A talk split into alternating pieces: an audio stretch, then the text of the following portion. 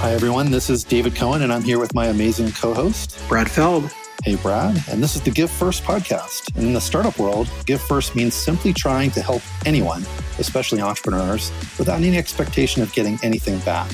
So we'll be talking to mentors and founders about what Give First looks like in action and how it makes great entrepreneurship possible. We polled everyone, and they said consistently that their favorite part of the show was the legal mumbo jumbo. So here it is. The following discussion is an expression of personal opinion and does not represent the opinion of Techstars or any company we discuss. Our conversations for informational purposes only, including any mention of securities or funds.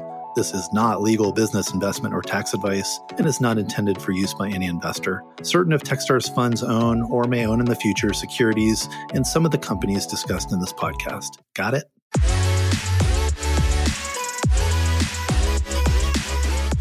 Hey everyone, David Cohen back with another episode of the Give First podcast. It's an exciting one today. I'm really thrilled to welcome to the podcast Joey Womack. He's the founder and CEO at Goodie Nation. He's been at that for about seven years.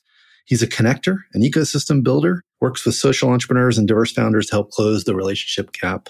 Joey, welcome to Give First. Hey, hey, how's it going? Excited to be here. I know everybody would like to learn more about you and also what Goodie Nation is up to. So tell us a little bit about your background and what you're doing at Goodie Nation. Yeah. So as you mentioned, I'm an ecosystem developer, community builder, get it genetically from my parents and went on to Florida A&M University in Tallahassee, where I launched my first startup and continued to do it full time after graduating. And for the past 12 or so years, I've been focused on building community for entrepreneurs, really of, of all backgrounds. And so Goodie Nation actually started out as a hackathon for good.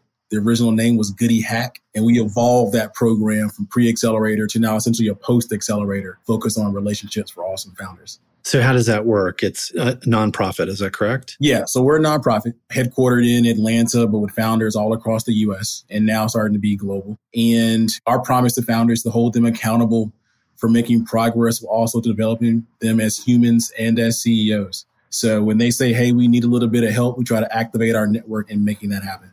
So you're really giving them another network, hopefully on top of some that they have. They may not have many, but an example of that would be Jasmine from Goodr that came out of uh, Techstars Accelerator.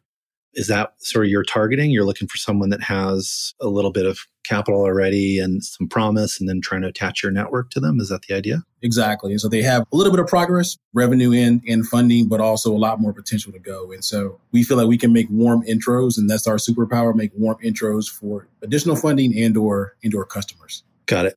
And this is for social entrepreneurs or diverse founders. Yes, social entrepreneurs from all backgrounds and then also diverse founders. Got it. How many are you working with today across the country? Yeah, as it stands right now, we're about at 200 founders across the country. By the end of the quarter, we'll be at about 250.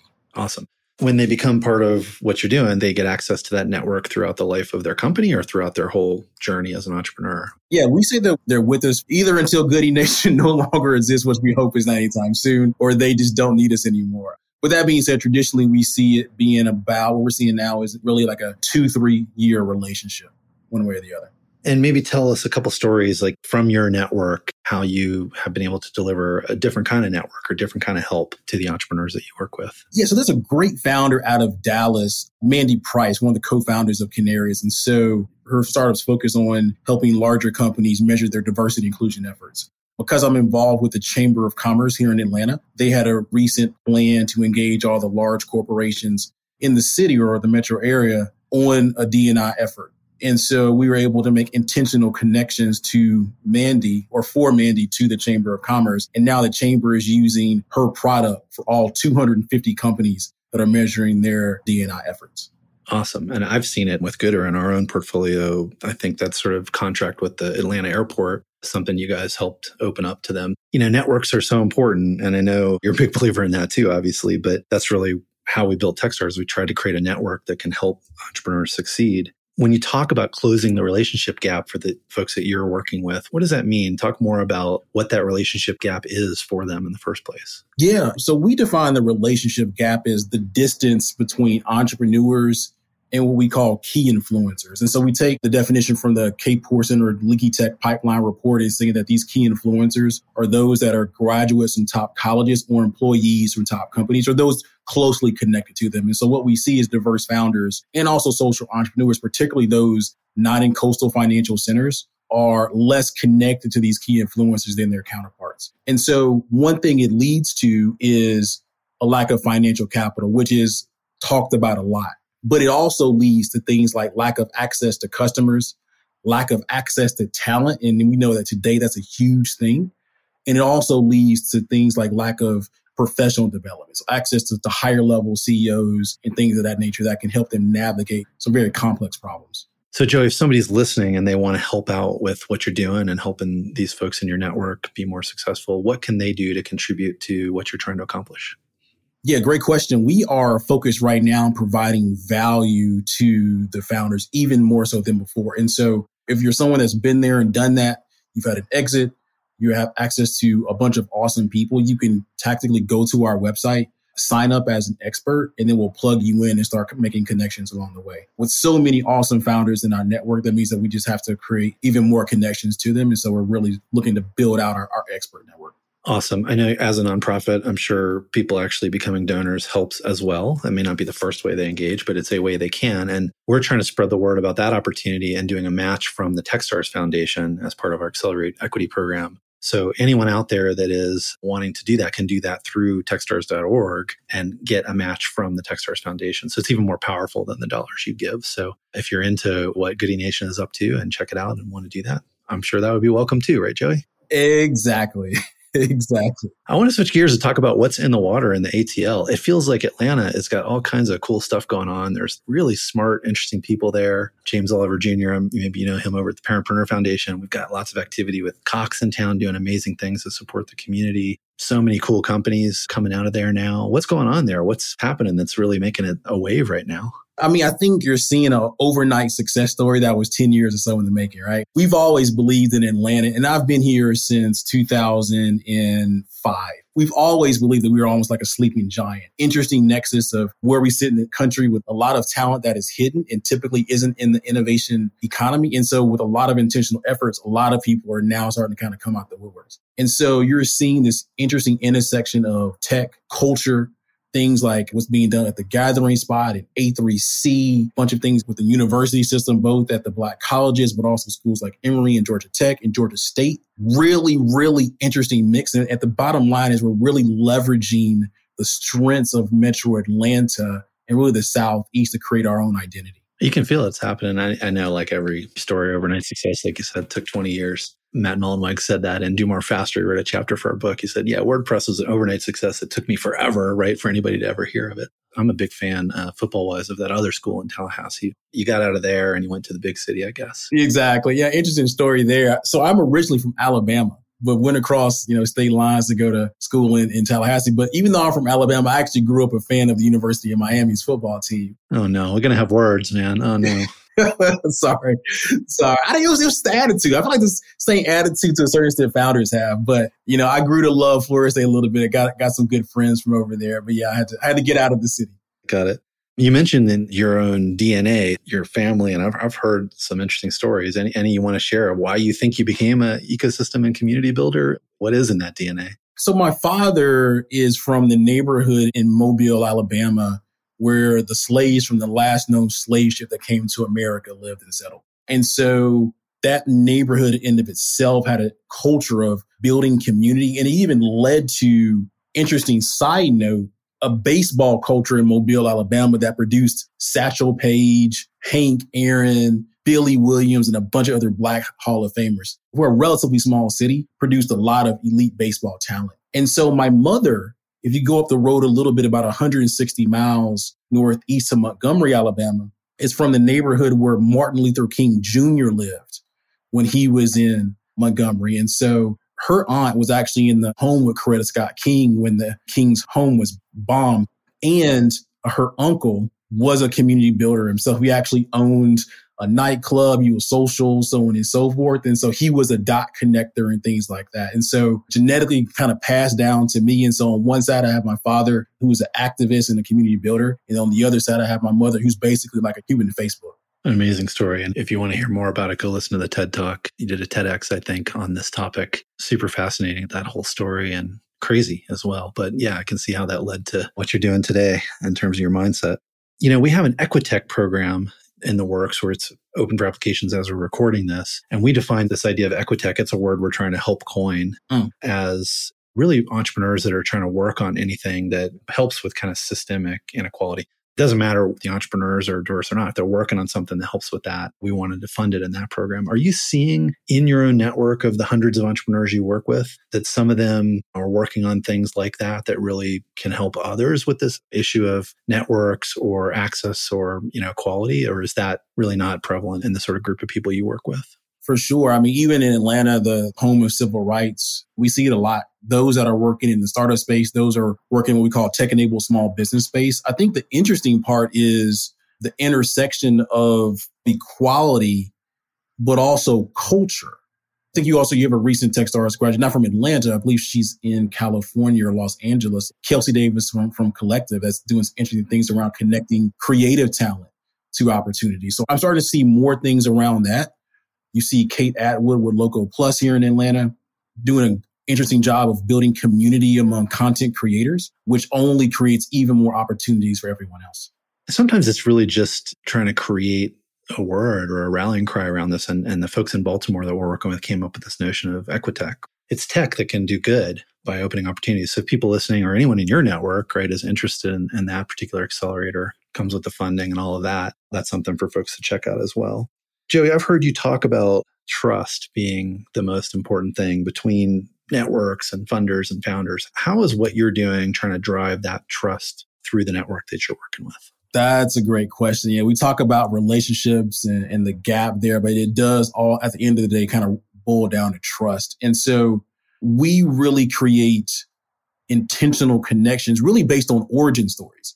I was looking on your LinkedIn profile. I saw that spent some time in, in Central Florida. Yep. I spent some time in Central Florida and Orlando doing some events. So we start to see common connection points as a way to get people into deeper conversations. And especially when you're talking around entrepreneurs and decision makers, either on the capital side or the purchase side, you start to get into those origin stories. Then you start to show the founders have traction. And that's where it leads to quick decisions, or we've seen evidence that it leads to quick decisions, especially when it comes from a cosign from someone else. So we spend a lot of time creating those kind of deeper connections and it may take three or four or five conversations, but it really leads to some really good results.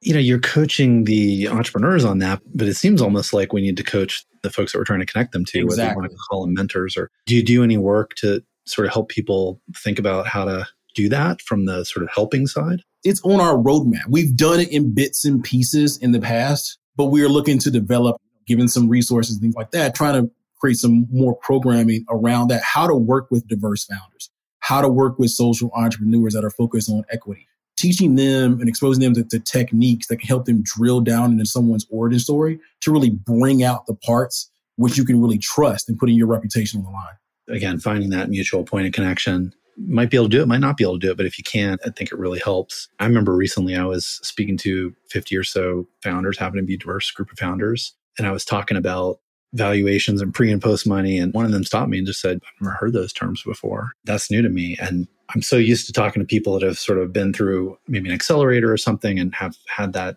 little bit of education or learning. And I realized, like, in that moment, okay, that actually took a lot of guts for that person to say, I don't understand that, right? In that moment. And I think the half the room was probably thinking it, right? And so sometimes also it's, it's just being willing to ask and the, the person who's teaching something being willing to slow down and say okay this is not some deficiency this person has that's listening right? This is an opportunity for them to be exposed to something for the first time potentially. So i love hearing from people how i can sort of change my own way of thinking to be more helpful as a mentor as someone that's trying to help. I think you're exactly right. And i'll tell you the first time i really started to think about trust it's about a year before i started Goodie nation. I believe you all may know Hadiyah from HBCU VC. I was out in California, long story short, we were going to a conference and she was like, yeah, you know, out here, a lot of the times on the weekends in the fall, people are going to the mountains or the woods or something like that to kind of detox and build relationships with friends. And, know, I'm like, where I sit in Atlanta in the fall on a Saturday, we're watching football,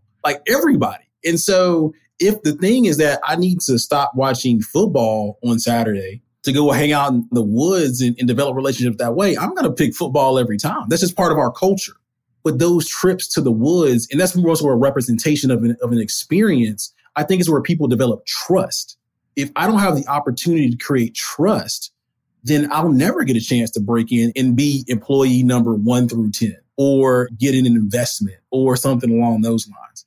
It can lock some people out of opportunities. We could talk forever about college football. I know, and we're not going to do it. I just met Drew Weatherford of Weatherford Capital. You may recognize that name. Yeah. QB, star QB for uh, Bobby Bell. Of course, Bobby Bowden just passing. We're not going to get into all this stuff, but you and I, we could talk about that anytime because I'm from Florida, which is almost in the South, as you know. Yeah. exactly. Just south, exactly. just south of the South, right? Yeah. Yeah. Yeah let's talk about the Black Founders Fund. I want to get that out there. I saw that you're working with Google on that. What's that all about? How can people tap into that or what should they know about it? Yeah, so the Black Founders Fund is a $5 million quote unquote fund to award $100,000 in non dilutive funding, essentially cash awards to 50 amazing black, well, this year, 50 amazing black founders. Last year was the first time they did it. They did 76 black founders. And so it comes with not only the the money, but also support from Google, ad credits, things of that nature, but also a year plus support from Goodie Nation in our network. And so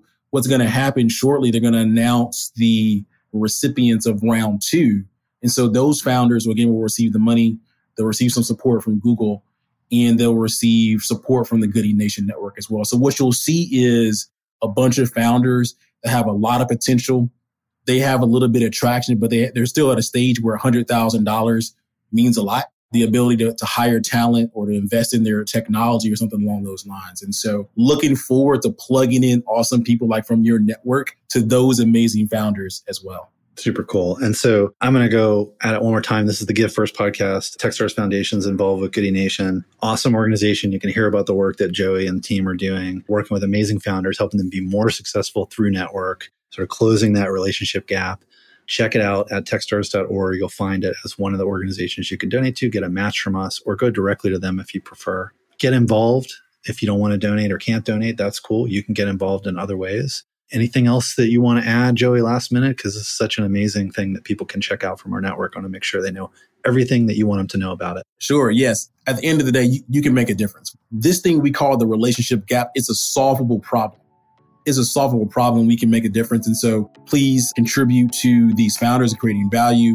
If it speaks to you and our mission speaks to you, please consider contributing to us as well. And regards, looking forward to working with you all moving forward. Let's go make this change happen. Thanks, Joey, for being with us on the show. And thanks for everything you do to help entrepreneurs succeed. Thank you. Peace out. Thanks a lot for listening to the show today. We'd love to hear your feedback, ideas, or who you'd like to hear next on Give First. And please leave a rating and review, ideally a good one. And reach out anytime to podcasts at techstars.com or on Twitter, I'm at David Cohen. See you next time. Don't forget, give first.